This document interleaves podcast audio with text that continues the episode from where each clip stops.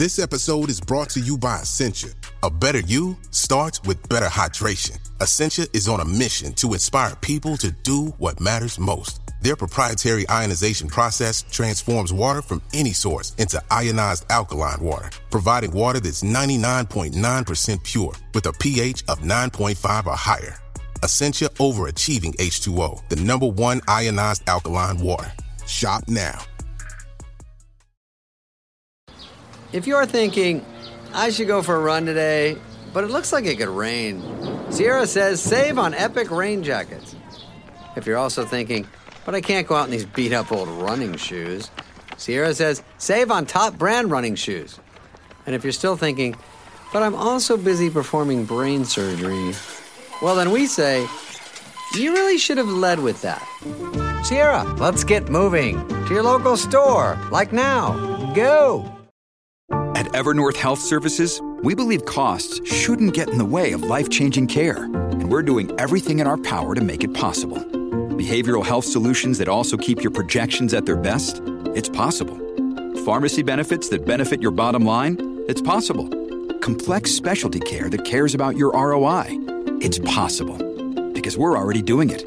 All while saving businesses billions. That's Wonder made possible. Learn more at evernorth.com/wonder. Another day is here, and you're ready for it. What to wear? Check. Breakfast, lunch, and dinner? Check. Planning for what's next and how to save for it? That's where Bank of America can help. For your financial to-dos, Bank of America has experts ready to help get you closer to your goals. Get started at one of our local financial centers or 24-7 in our mobile banking app. Find a location near you at bankofamerica.com slash talk to us. What would you like the power to do? Mobile banking requires downloading the app and is only available for select devices. Message and data rates may apply. Bank of America and a member FDIC. From BBC Science Focus magazine, this is Instant Genius, a bite-sized masterclass in podcast form. I'm Alice Lipscombe Southwell, the managing editor at BBC Science Focus magazine. In this episode, I talked to Dr. Jamie Craggs, the aquarium curator at the Horniman Museum and Gardens. He's a coral expert who founded Project Coral in order to research the ways that corals breed. He tells us all about corals and explains why they're so important. So, Jamie, you're a coral expert. So, just to start us off, what exactly is a coral? Is it a plant or is it an animal? Well, corals are one of those strange things. They are animals, but people think you know they're either rocks or plants or animals. But no, they are they are animals. So they're they're closely related to sea anemones and jellyfish, and they're predominantly made up of colonial uh, animals. So they're made up of a unit called a polyp, and uh, multiple polyps grow together to form the coral colony. But they are very much an animal. They have, uh, you know, stinging cells and tentacles and a mouth. But what complicates it is the majority of corals also have a relationship with an algae that lives inside them. So an algae is a bit like a plant, plant-like animal that lives in the ocean. And so these plants also inhabit uh, the coral and live within the coral.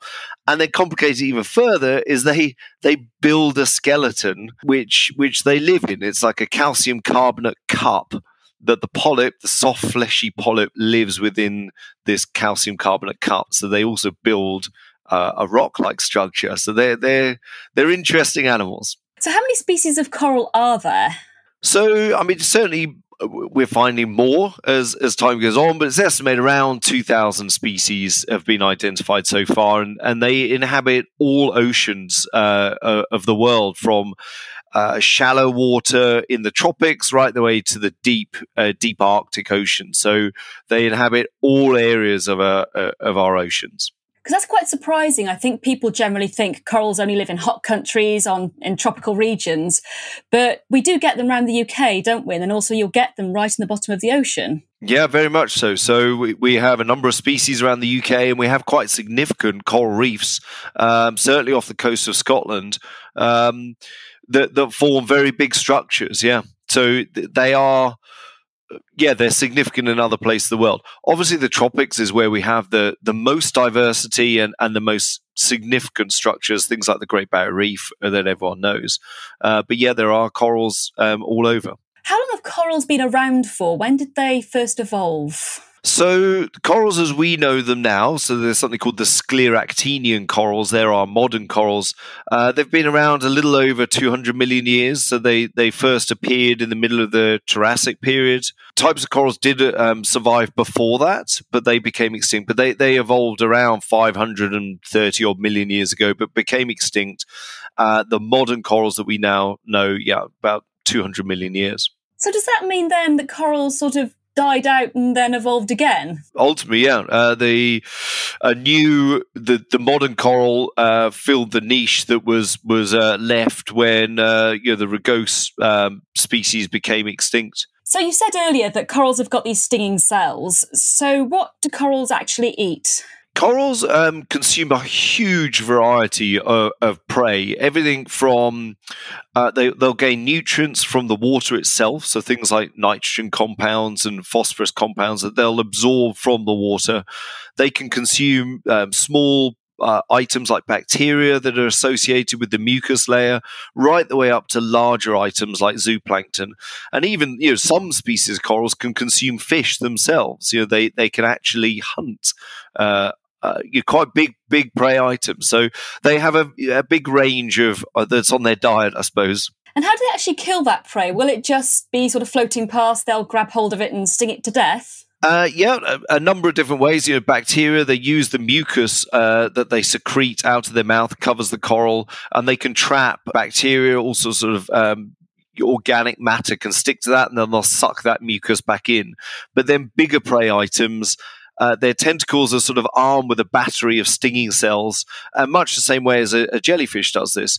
You know, as a as a prey item comes in contact with with the tentacle, they fire these batteries of stinging cells that are called nematocysts, and they uh, you know, ultimately inject venom into the the prey item, paralyze it, and uh, and then they they consume it.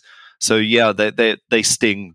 And if we prodded a coral, would we feel the stings? First we don't want to go around prodding corals but um, no you can uh, yeah very much so in sensitive areas. So if you were to get stung on the on your wrist for instance where the skin is quite thin yeah you can get stung and it, it's a bit like a stinging stinging nettle sting.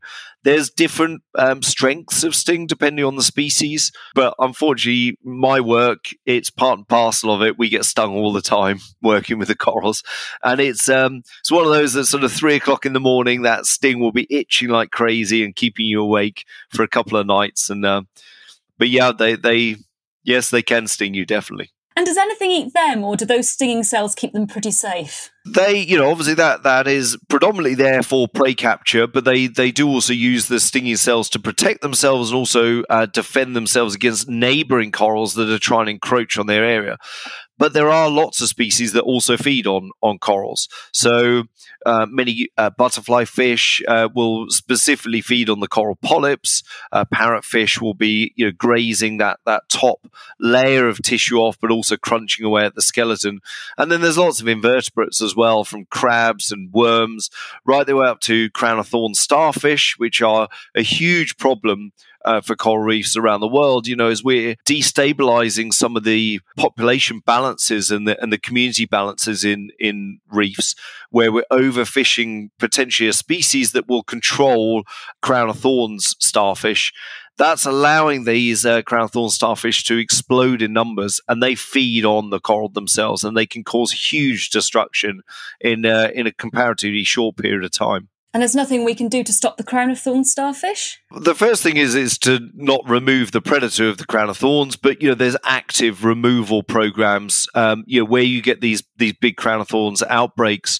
You know teams of divers uh, ultimately with um, a spear will just be spearing them and removing them. That's the best way of, of actually physically removing them from the reef, and then they're brought back to shore and, and disposed of. But it's that instability that's happened um, in the ecosystem that have allowed these these crown of thorns to explode. Things like conch, uh, you know, a very large. Uh, mollusk that feeds on the on the crown of thorns that's actually harvested for for food and where we've taken too many of those out of the ocean, it's um, it's removed these top down pressures that control the population of starfish naturally. And you said that the, there's parrotfish that will eat the corals as well. I've heard before that white sand beaches that look all beautiful are actually parrotfish poo. Is that true? Yeah, yeah, pretty much. Yep. Um, so they are they get through a huge amount of this this calcium carbonate uh, material. So that's what the the coral skeleton um, is made of calcium carbonate. That's what the coral um, lays down itself. And as the parrotfish are are taking chunks out of the coral, predominantly to get to the soft flesh and the algae that lives inside the, the coral, they also take that uh, uh, that calcium carbonate structure in, into the gut and ultimately poo that out as as nice fine white sand. So, how long can corals live? You've said that they're quite threatened, but if they were just completely perfect and lovely and happy, um, how long could they live in the ocean?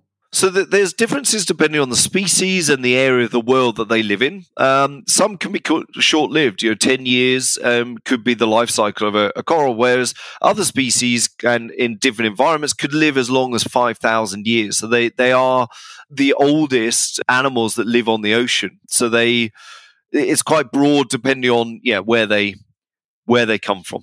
And I imagine those longer lived ones, are they generally the deep water ones that are growing quite slowly and they've got the long lifespans? Yes, but also we do have some tropical species that form these these colossal boulders and they're very, very slow at growing. But there's been some cores that have been taken a bit like a, taking a, a core from a tree where you're looking at the tree rings corals can do the same thing. So we can look at the cores, and depending on the band that's been laid down, it, it, tells you a huge amount of information about what the climate was doing in the year that that material was laid down.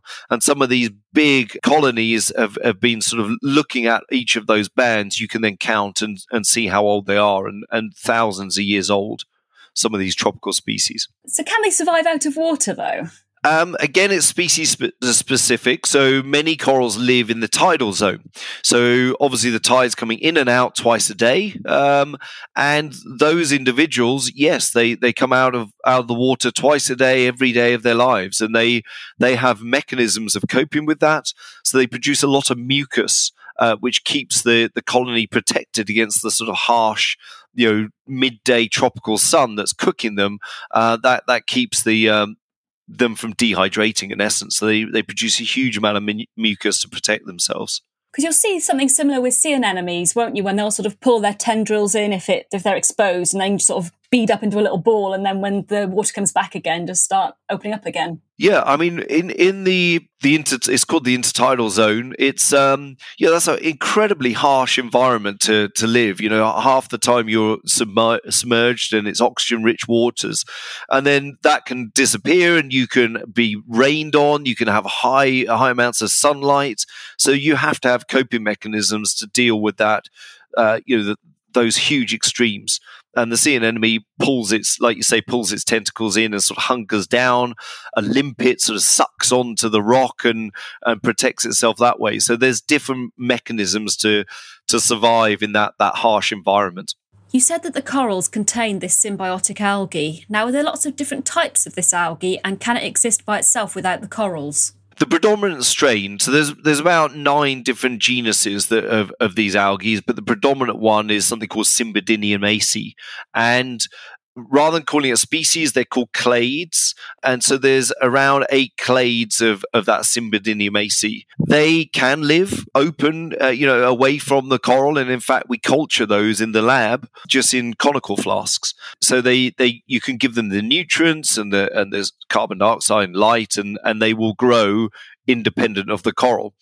The benefit of living within the coral is it's a nice, safe place to live. You're not going to get eaten. And so that is the symbiotic relationship that, that has evolved over over these you know tens of thousands of years the algae lives within the coral nice safe place to live and in return it gives food to the coral so so we know again depending on species somewhere between 70 to 90% of the food for the coral comes from the symbiotic relationship uh, with the zooxanthellae and we hear a lot in the news about the coral reefs bleaching, where they eject their algae when they get stressed.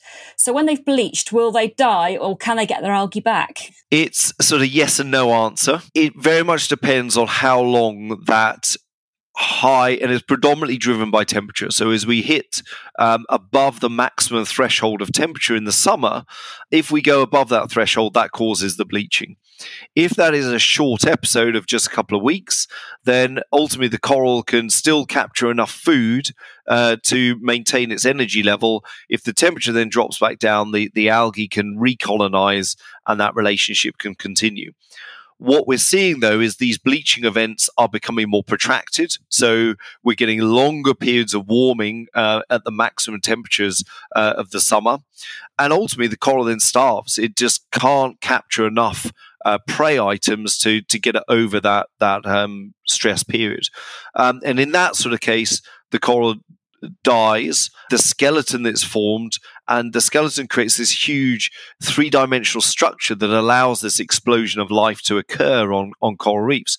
If the coral dies, that structure becomes very brittle, breaks down, and it becomes very two dimensional. So all that associated life on a coral reef actually disappears. It should be pointed out coral bleaching is not a modern phenomenon. It has happened throughout uh, the coral's evolution. What we are finding now is that these bleaching events are becoming more frequent. They're becoming more extreme, and you know we're we're not giving enough time for the corals to recover from one bleaching event before the next one sort of slams into it. And it's the sort of constant onslaught of these temperatures that is causing the biggest concern uh, for, for reefs around the world. And why are corals so important? What's their role in ecosystems? So corals are they're a bit like the buildings of a city. Um, they they construct the reef themselves uh, themselves by laying down this calcium carbonate skeleton and they they make this three-dimensional structure of the reef that allows a huge uh, variety of life to occur so we know that they cover a really small percentage of the ocean floor less than 0.1% of the ocean floor is actually a coral reef but within that 0.1%, a quarter of all marine species reside on coral reefs. So they are absolutely jam packed with life. And it's the coral making this three dimensional structure that allows this explosion of life to occur. So they're really important from a marine species point of view. But they're also really important from a human point of view. We we get a lot of ecosystem services from reefs. So that three-dimensional structure that they build is really efficient at diffusing wave energy and stopping coastal erosion. So they're they're very important coastal barriers uh, to stop coastal erosion. We know that you know a huge population of the planet, around 500 million people around the world, rely on reefs for food security from fisheries um, increasingly because of tourism. Um, so when you sort of tot up all these ecosystem services that they provide, it's estimated about $1 trillion uh, they contribute to the global economy. So they're really important biologically, they're really important from a human perspective as well. So we said that uh, the warming can have an effect on the corals, but what else threatens them? C- climate change is the biggest threat globally to uh, coral reefs, and we know it's an anthropo- uh, anthropogenic driven climate change is is the number one threat. And we, in order for reefs to survive into the future, we really need to be hitting those those um those climate targets to to stop CO two emissions. But then there's lots of other threats that are, are, compounding this pressure on reefs. And those, when we think about local threats, we think about um, issues of overfishing, local nutrient uh, supplies, so things like you're putting fertilizer onto agricultural land to boost crop production. Ultimately, that, that excess nutrient makes itself, it makes its way into the oceans. And that causes, you know, phytoplankton to bloom and an increased nutrient is really bad for reefs. We've got lots of issues of, of sort of non-invasive species uh, or non-endemic species and invasive species being introduced onto reefs. And all of these are putting increased pressure on on corals themselves. You said that tourism is really important for coral reefs as that brings income to certain regions. So which reefs should i visit if i want to go and see one? Or should i even be visiting them in the first place? Is it better if tourists leave them alone it is a really difficult question, that because we do know that if you value something, you, are more likely to protect it. We also know that the more people visit, uh, the more pressures that put on uh, puts on reefs from you know increased pollution, increased water use, all of the things that are associated with overpopulation. So it is a really that's a real double edged sword, really is.